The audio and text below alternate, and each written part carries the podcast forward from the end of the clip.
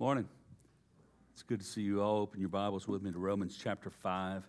Romans chapter 5, and we're looking at a text that uh, I've entitled The Message Rejoicing in Suffering. Rejoicing in Suffering. Nobody likes to suffer. But Paul here says, rejoice. That's what we do. We rejoice in suffering. Last week we were looking at verses 1 through 2 in chapter 5, looking at where Paul says that we have peace with God because we have been justified by faith. And we looked and we saw some things there. First of all, we saw that, that we have peace with God, and this is not a subjective peace, but an objective peace. Paul is dealing with what God has done to bring hostilities to an end and to establish peace. The hostilities between us. We were enemies of God. And so it's, it's an objective peace. So what's happening there is a change in relationship rather than in feelings, rather than us feeling peaceful. Peace is something that we have that has come from God. Another thing that we discovered and looked at is that we had obtained access by faith into this grace in which we stand. I'm not going to repreach that, but basically, what the uh, big word there is access. We have been introduced to the Father by the Son. That's the bond, that's the relationship that we have. We have this access into the presence of the Father. And we need to know that that is irrevocable. We need to understand that uh, we have obtained this. This is something that has been given to us. And it leads us to a place where we, as believers in Christ, want to see His glory, want to know His glory. And therefore, He says, we stand and we rejoice in the hope of the glory of God. I review all that because all of that is necessary for understanding what he's about to say, which is a shocking thing to a lot of people in this world. Not only that, but we rejoice in our sufferings. We rejoice in our sufferings. Who does that? We see sufferings as a necessary part of life, but who rejoices in them? Who rejoices that sufferings come? Paul says, We do. Notice that? We rejoice in our sufferings. I want us to consider rejoicing in suffering today. And let me give you three things I'm going to look at. First of all, we rejoice in our sufferings. I'm going to break that apart a little bit. Secondly, we rejoice because of what we know. We rejoice because of what we know. And then thirdly, we rejoice because grace leads us on. We rejoice because grace leads us on. First of all, we see not only that, not only do we rejoice or exult or boast in the hope of the glory of God, or in hope of the glory of God, uh, but we rejoice in our sufferings. First, let's take a look at that word rejoice. Uh, it's translated in different ways in different versions, uh, but one in the ESV, rejoice, exult is another one, boast is another one. Those, those words can be used interchangeably. But those are three words that this, is, this Greek word is translated as. And it means to express an unusually high degree of confidence in someone or something being exceptionally noteworthy. okay, so this isn't about your inner rejoicing so much as it is in a hope that God, who is noteworthy, is a, we can put an unusually high degree of confidence in him more than anything else, more than anyone else. And so, this boasting, this exalting, this rejoicing is not per se about your inner feelings so much as it is confidence in the one who has promised us eternity who has promised us forgiveness of sin. And so we rejoice. It's not blind rejoicing, it's rejoicing in this one, in this thing. He brings that to bear in suffering. Suffering. What? There's a, uh, we can express an unusually high degree of confidence in suffering being exceptionally noteworthy. I hope y'all saw how I brought that in. That's usually what we see toward God, but here we see this as suffering. Suffering is noteworthy. We need to pay attention that suffering is something that we can have an unusually high degree of confidence that it's actually working for us. Okay? So he says, We rejoice in hope of the glory of God.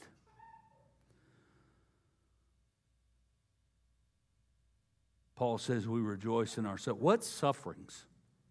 What sufferings are in view here? Is it sufferings like Paul had when he was on the mission field and people wanted to kill him? Yeah, that's included. But it's also when he was shipwrecked. Understand something. When he was shipwrecked, do you think that the captain of the ship go, Isn't that Paul? Yeah, that's Paul. Oh, well, let's crash this thing then. That's not what happened. Okay? Storms came up, reefs got in the way. Nobody was after him. He was just living life. He was going from point A to point B, and somewhere in between, he suffered. He suffered hardship just in doing life. Uh, we see some of that in Second Corinthians, Second Corinthians chapter 12. Uh, we see where he's been given a thorn in the flesh, a messenger of Satan to harass him, to keep him from becoming conceited and prideful. So, three times he says he pleaded with the Lord to remove it, take this away from me. And he said, My grace is sufficient for you, for uh, my power is made perfect in weakness. Listen to what Paul says. Therefore, I will boast all the more gladly of my weaknesses, so that the power of Christ may rest upon me. Next sentence. For the sake of Christ, then, I am content with weaknesses, insults, hardships, persecutions, calamities. For when I am weak, then I am strong. This isn't about a preacher or a missionary being persecuted because they're sharing the gospel in a foreign land that forbids it. This is that you're sick. You're coughing. You're struggling. You're suffering. Sickness. It could be because of cancer. Uh, we suffer in many ways. It can be because of mental illness or emotional distress. This suffering is a loss of any kind or physical injury. This is all suffering. If you suffer, then you need to understand Paul is talking about that. And he's talking specifically about Christians suffering and things that you walk through in life, everyday things. Like getting stuck behind a Kia Rio in traffic.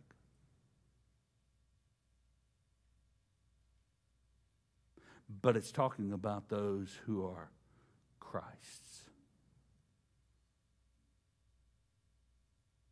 There are times when it is God's will that you suffer.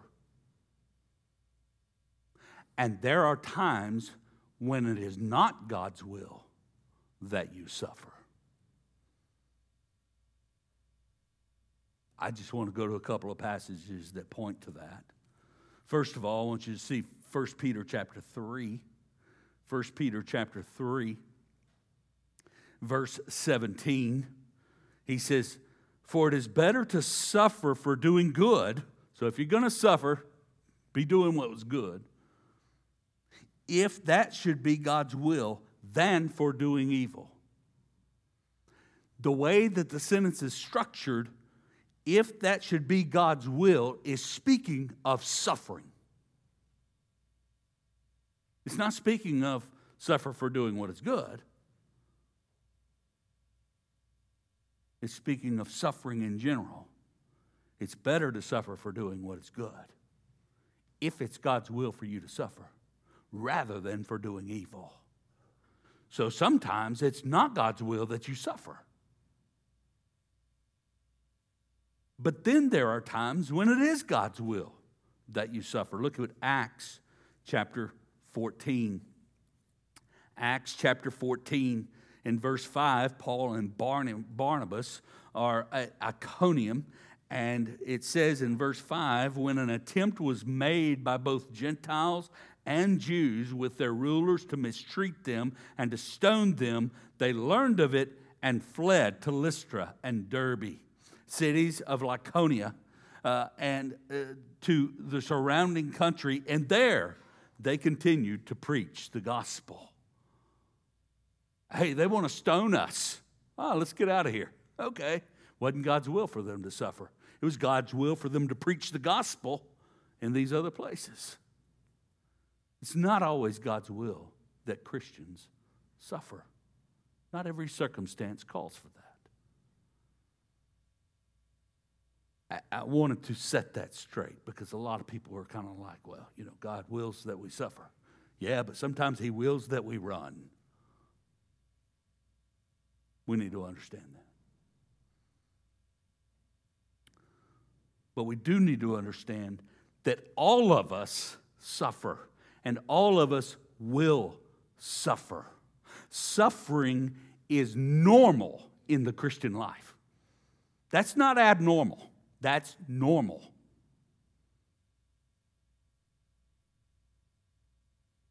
So, how does that suffering come out? Well, sometimes we suffer uh, as a result of killing sin. I mean, we've been justified by faith. Through faith, and so, what does he call us to do? He calls us to walk in that faith. He calls us to live. And he calls us and he tells us to put sin to death in your mortal bodies. Folks, that can be brutal, can't it? Isn't that hard?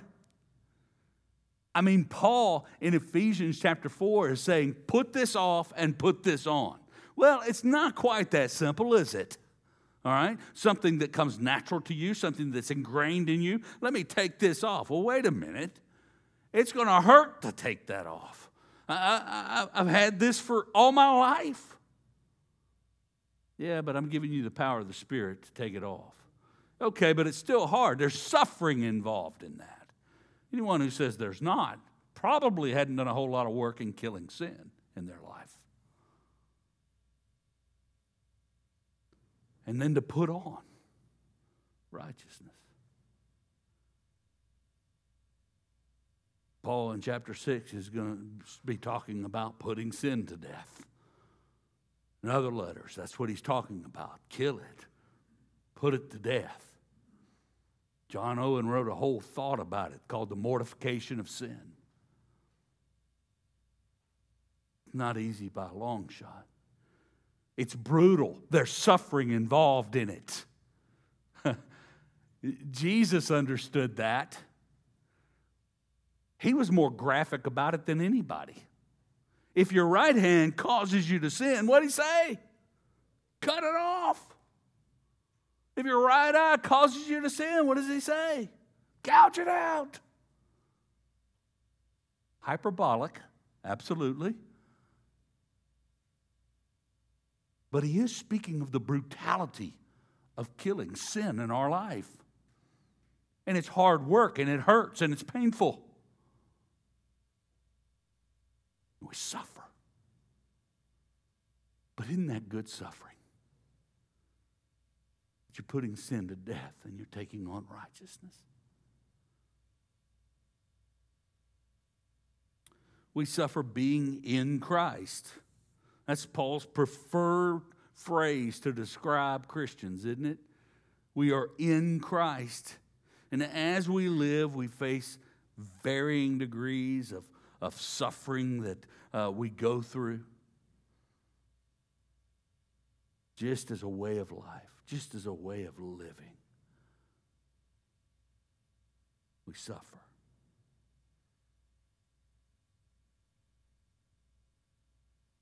And all of us will suffer. 14:5 we see Paul and Barnabas fleeing from suffering. But in 1422 it says that while they were in uh, Lystra and Iconium and, and, and Antioch, they were strengthening the souls of the disciples, encouraging them to continue in the faith, and saying that through many tribulations we must enter the kingdom of God. It's the only way. There's no other way except through suffering. It's the narrow road. And that road is filled with obstacles and traps.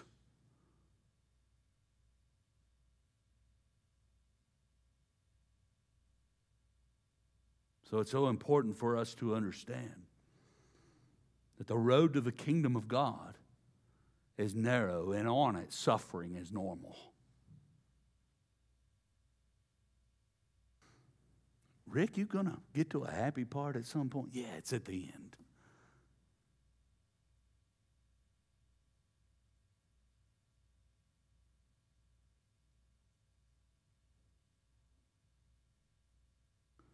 It's important to understand that Christian suffering and non Christian suffering there is a difference in a sense.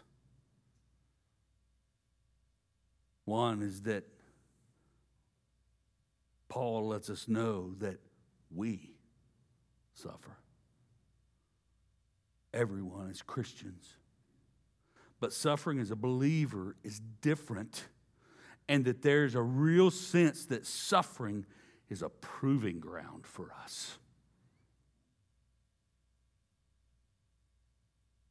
It's a proving ground of faith.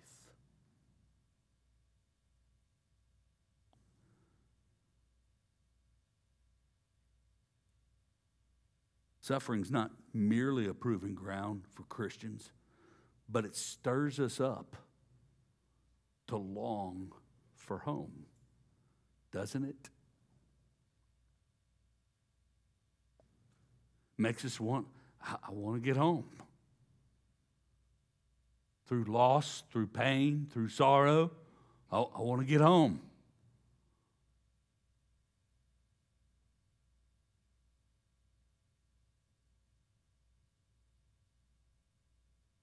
We're going to get to it, but in Romans chapter 8, Paul says, and not only the creation, but we ourselves who have the first fruits of the Spirit groan inwardly as we wait eagerly for adoption as sons, the redemption of our bodies. Suffering makes us long for home. You ever had a car break down on the side of the road? What am I going to do? What do you want? I just want to get home. I just want to get. I don't, I don't care about the car. I want to get home. I, I want to be in my home. I, I remember as a child, we'd go to the circus, Ringling Brothers, Barnum and Bailey Circus. Anybody remember those? Do they even do those anymore? You know, I, I, think the liability is too high. I don't think they can get insured. But I remember as a kid, you know, uh, we, we had a place, Hirsch Coliseum, okay? It's a terrible place in Shreveport, Louisiana, but that's where the circus always was and all the concerts too, you know? And if they got too close, and the rodeos, and if they got too close together, you could tell they just had a rodeo. But you could tell they had a circus too. But I remember as a little kid sitting there, and they'd give us tickets at school, you know, to be able to go. And so that was so that we could go bug our parents so they would have to buy a ticket. And you know how it goes. So I'm sitting there and I'm waiting, man. We're, we're just in anticipation. And we've gotten some things that you can do like this with, and they light up. Oh, we think we've got everything. And then here they come. The clowns run in and they're being goofy, and people in front of me stand up. And now I've got this obstruction in front of me, keeping me from seeing the show. And so I stand up in the chair, and they're still too tall. And my dad's standing there, and he's just laughing, and he looks down and he sees that I can't see. But in that chair, man, I'm on tiptoes. I'm trying to see. I can't see. And suddenly I just feel this whoosh, boom, and he puts me on his shoulders, and I can see it all. I look around, ain't nobody taller than me. I'm seeing stuff nobody else can see.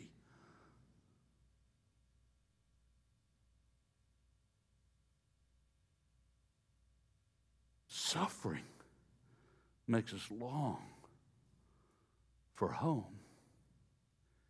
And home's going to be more glorious than clowns running around in three rings. Bet you never heard it described like that before.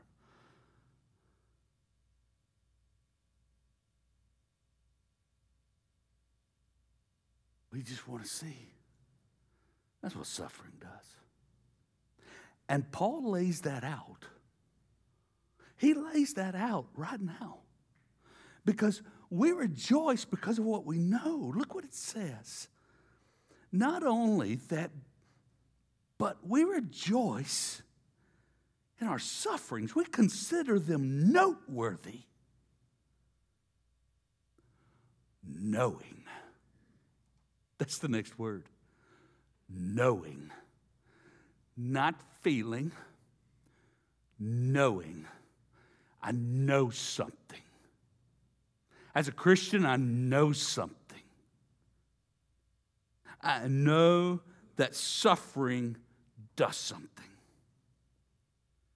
We rejoice because we know that suffering is not useless sorrow.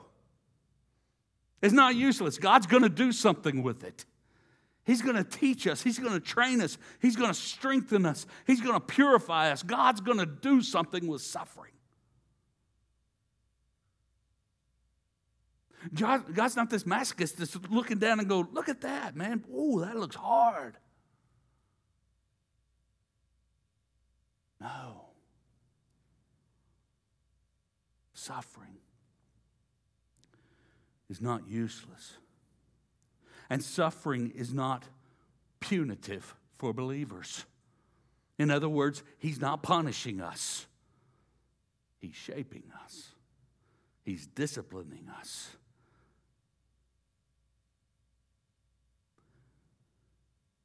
Suffering does something. It says there, suffering produces.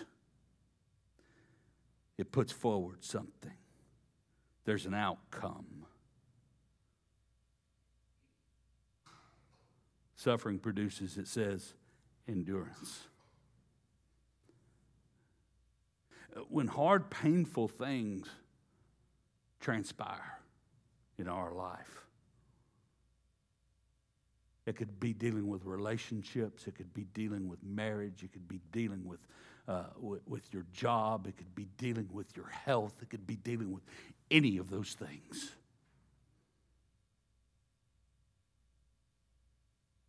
Our faith looks to Christ and to his power and his goodness and his love and his patience. And we don't look at grumbling and complaining, but we look to him, the author and perfecter of our faith. We don't grow bitter, but we seek the fellowship of the one who has introduced us to the Father.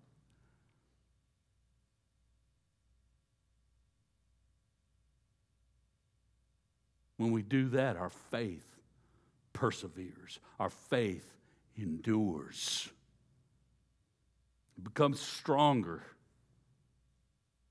Is your faith stronger than it was the first day you believed?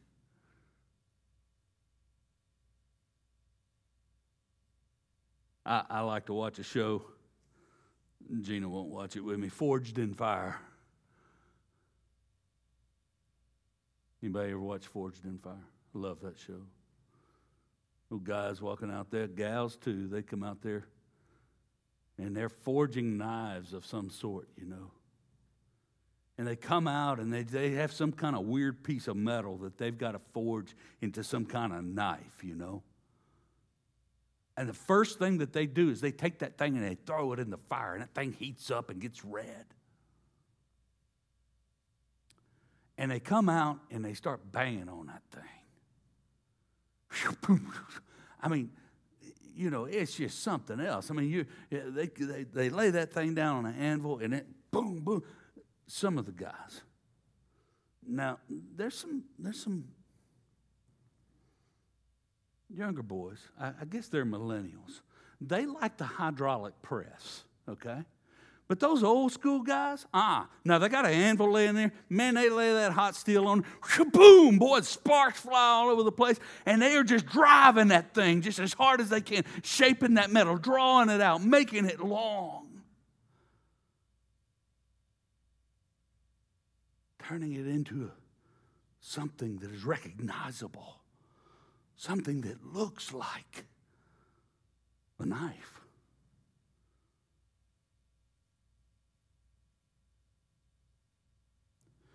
After they've heated that up and they've got the shape that they like and it's close enough, they take that thing and stick it back in the forge and it just gets hot. And there's supposed to be a certain temperature. And the, the smart ones, they know what that temperature is. They know what the glow is supposed to look like. And they take that thing and they dip it in oil, and it's called a quench. And fire flies up. And they get that thing, pull that thing out, and they take a file and they run it across that thing. And if it skates across there, it's hard. You see, that metal came out harder than it was, stronger than it was. And now it can be forged into what? It can be shaped, it can be sharpened into what the Creator intended it to be. God doesn't waste anything. That thing's hard and ready and strong. It's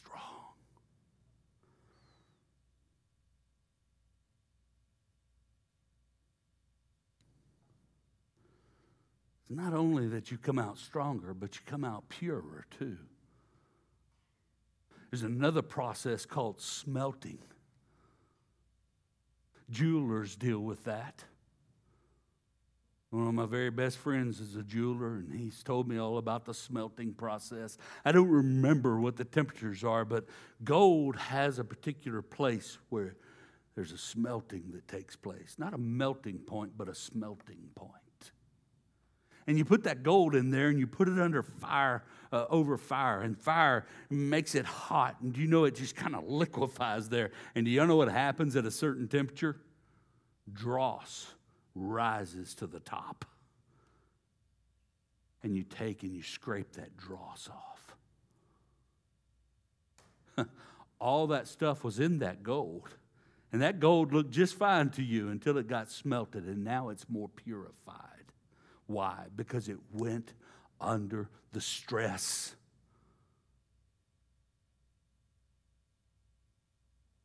Of being purified. Suffering produces endurance, but it also produces proven character. And by the way, the key word here is proven. It's that testing, it's what's on the other side of that fire.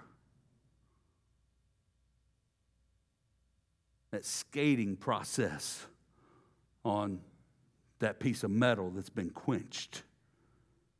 It's proven.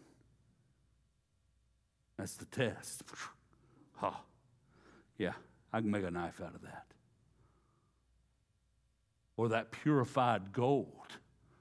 And the jeweler looks at all that dross that comes out and comes off and says, I can make a beautiful ring out of that. It's proven character. The emphasis is there on proven. It's the idea of being genuine and authentic. It's the idea that you're not a fake. It's the testing out of something. It's been through the flames and it came through genuine, authentic, real.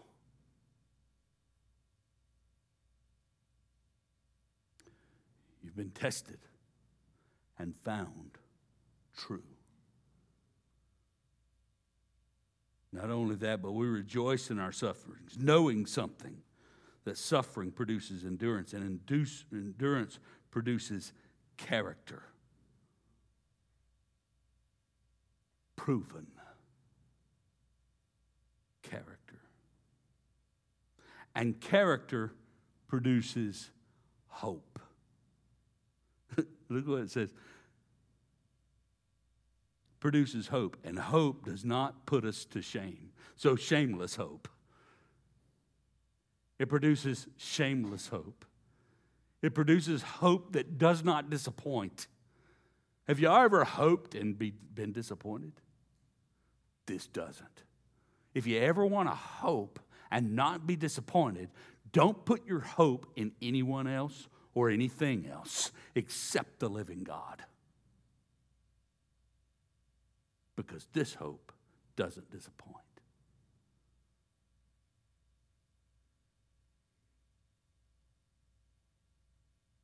fulfilling hope, greater hope than anything else.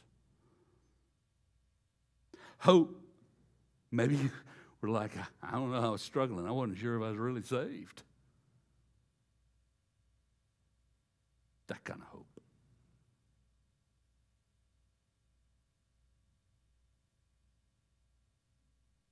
Based on what we know based on what we believe, because we believe what we know. We don't believe what we feel. We don't believe what we merely think about. We believe what has been found sure. And that is our Lord Jesus Christ.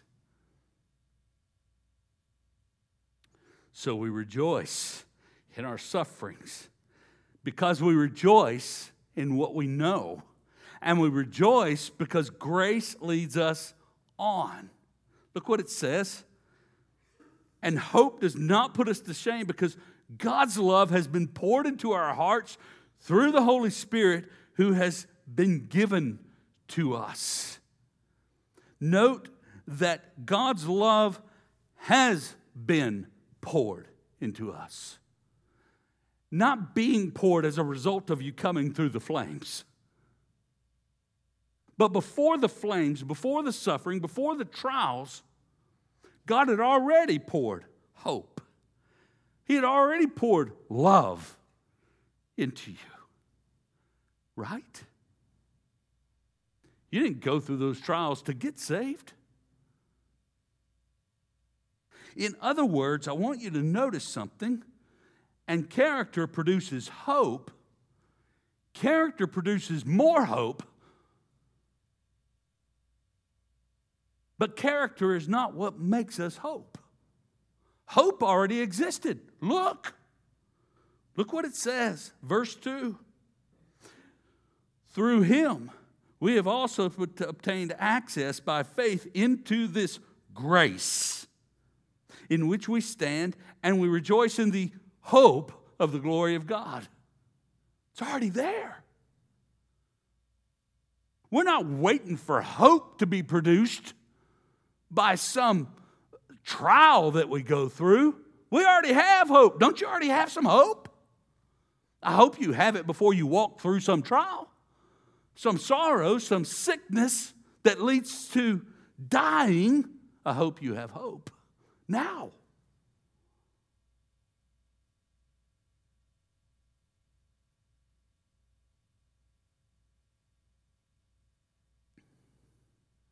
There's something in front of every trial for Christians hope. And out in front of hope is grace. And grace has come through faith. We have been justified by what does he say in verse 1? Faith. We've been justified through faith. In other words, I want you to know the proof and the testing here are not what give you the great assurance. It's faith that does that. Because the exercise of all these things, the endurance, all the endurance, all the, uh, the, the, the, the proven, the testing, all the hope, I want you to know those things are brought about by God, and those things are things that we believe God for. We know something, and we know it by faith, and we know it by the one who has promised, and we trust Him even through the trial. And I want you to know these are not works that are proving out salvation. These are acts of faith. No one is assured by the works they do, they are assured by the faith that they have. That's what he's saying. And he's saying God's love has been poured out before any trial stepped into your face. It was faith by which God justified you. And now the living out of that faith brings us out of every testing and every trial more sure, more certain, more hopeful, more strength, more everything that only God can supply.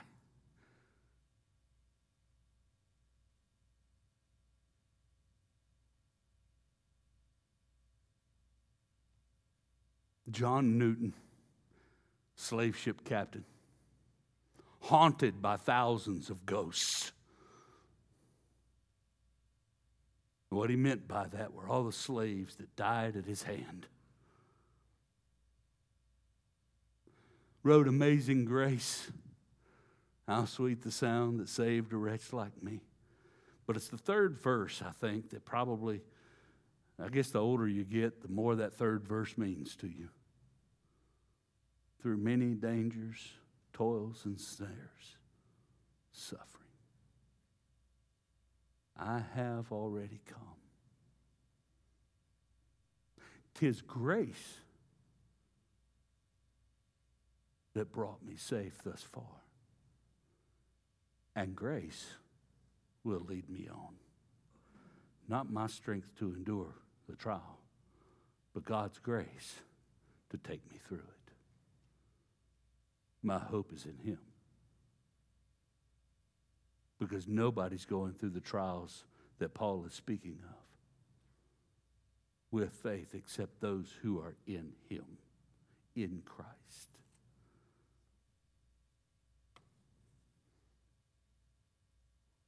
Joni Eareckson Tada, y'all know, is one of my heroes of the faith.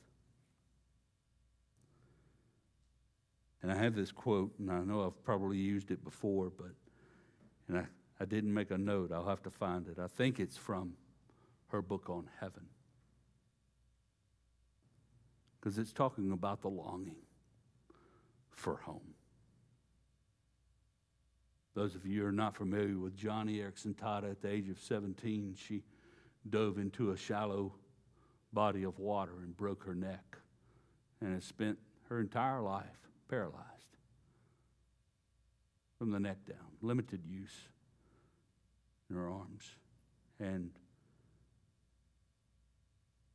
lived in pain her whole life.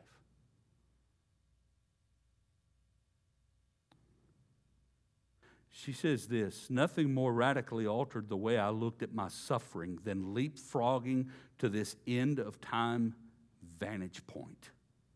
When God sent a broken neck my way, He blew out the lamps in my life that lit up the here and now and made it so captivating. The dark despair of total and permanent paralysis that followed wasn't much fun, but it sure made heaven come alive. And one day, when our bridegroom comes back, probably when I'm right in the middle of lying down on my sofa uh, for the umpteenth time, which is how she would get relief from pain, God is going to throw open heaven's shutters.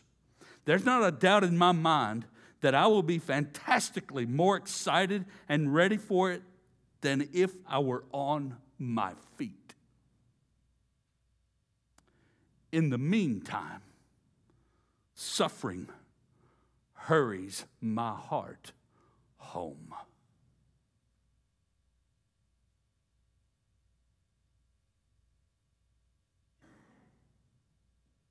Suffering hurries my heart home. Suffering is a call to utilize that access, that introduction of Jesus Christ before the Father and cry out, God, show me your glory. Israel, y'all go to Canaan. God says, I'm not going to go with you. And only Moses said, Lord, if you don't go, there's no need in us going. Lord, I don't need Canaan, but I do need you. And I need you to show me your glory. I need the hope that you can give. I want to be excited about standing on tiptoe to see home. I want to see it from where I'm at. I want to understand the hope and how the hope of glory infuses into my life right now. You know how it does? Faith, believing and then taking steps in that faith and doing what He's called every one of us to do.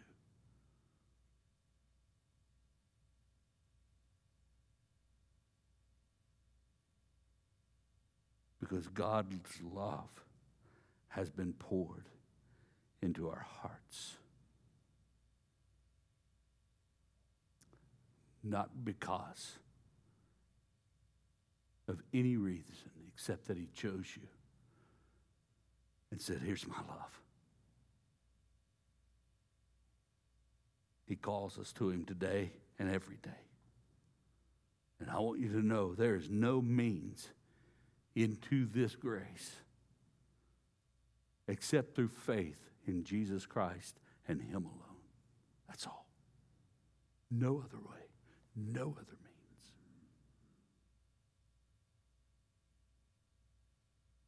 if you don't know Jesus, if you don't trust Jesus, if you haven't trusted him, I want you to know you can call on him today. Whoever calls on the name of the Lord will be saved. Let's pray together. Father, we thank you for the promises that you have made. And we know you have the character to see them through.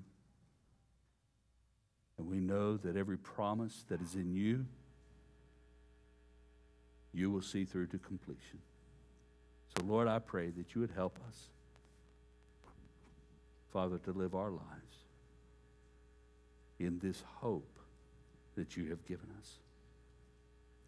And Lord, let that hope be out in front of every sorrow and every tribulation and every trial, every failure, everything, Lord and let us find our endurance in you. Father, let us find our testing being completed by you. Let us find that our hope, in fact, does increase because of you. We pray this in Jesus' name. Amen.